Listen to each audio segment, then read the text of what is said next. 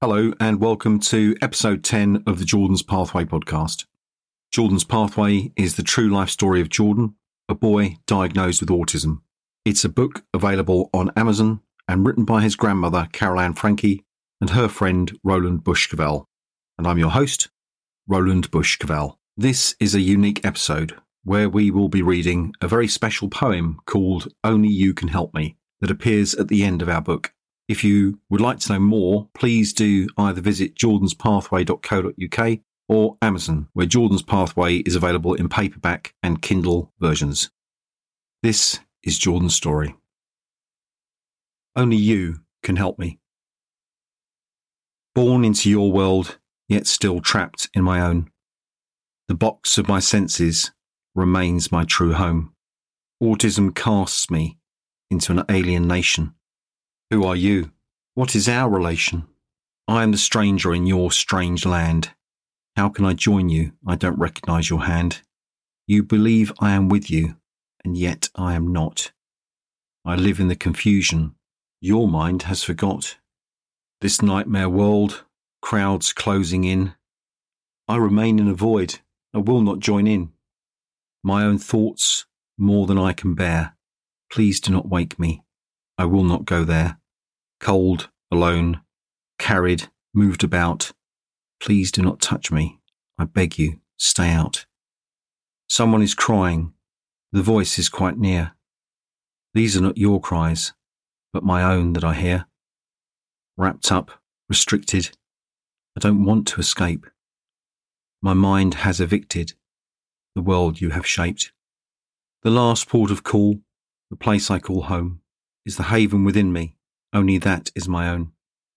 Light, dark, sound, touch, everything you take for granted so much. The rocking and running are my only crutch. Learning to accept parts of the world more familiar, I can cope all the better when everything is similar. Repetition and rocking, they both work a charm. Your gentle touch and light music all calm. Show me now, let me touch, let me look around. I have discovered your world, but it is yet to be found. At two years old, only you can help me. I wake up to voices, my choices made clearer. I still cannot talk, but somehow we're nearer. I seem very good. Staying put, I sit quietly, but it is fear, not good manners, making me act so mildly. I wake up to voices every now and every then. You say the same thing again and again. Your words trickle in, their meanings not caught. The understanding is thin, and yet still I am taught. Cross legged and rocking, I cry, not knowing why. My behaviour not shocking, for now you get by. My thoughts run their circles, round and round in my head. To drive out the world, I spin round instead run, run, and run yet again. There's nothing I'm chasing. I run from my pain. At four years old, only you can help me. Four years old and a lot more open to your world and the words you have spoken.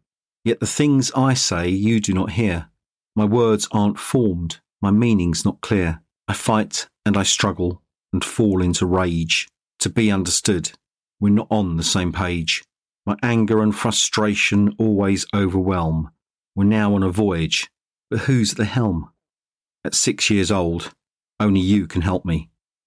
You are placing restrictions on all that I do. I like my way, my order. Who's in charge, me or you?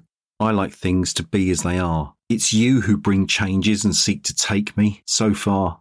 Go away, I lash out. Go away, I said.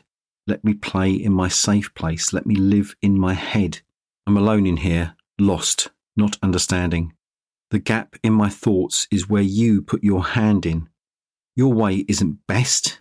Why are you talking? And what do you want? It's my world. Please don't walk in.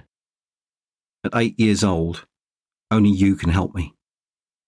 Closer now, yet the world feels so wrong. I don't want to join.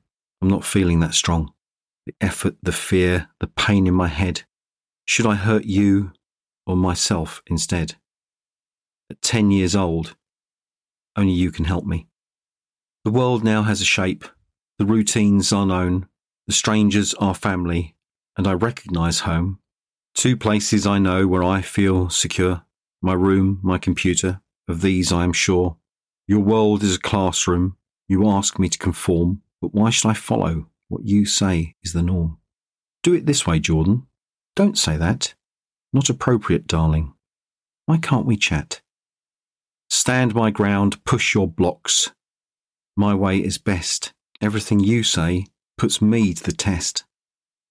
At 14 years old, only you can help me. Change comes quicker. I am a man. I know I am different and don't understand. The words are there, but the meaning's unclear.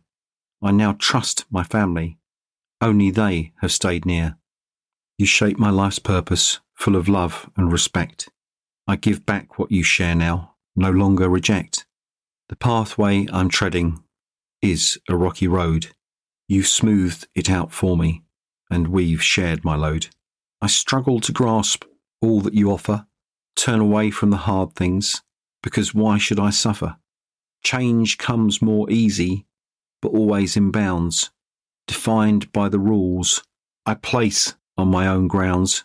The box I was born in has lost some of its walls. It may still confine me, but not all in all. You're looking for hope, but I am not. It's something I don't relate to, and it's you that's forgot. My family understand me, most of the time. I know them much more now. What's theirs is mine. The future is brighter because my hand is held by a family that love me and want to grant me the world. At 16 years old, only you can help me. This concludes episode 10 of Jordon's Pathway, the true life story of one boy's journey with autism. Listen out for our next podcast episode where we bring you chapter 8 Choices from Lisa's perspective. And if you're enjoying Jordon's Pathway, please find us on Amazon, where the full version of the book is available in Kindle or paperback, delivered straight to your door. In the meantime, this is your host, Roland Bush Cavell, wishing you a very good pathway.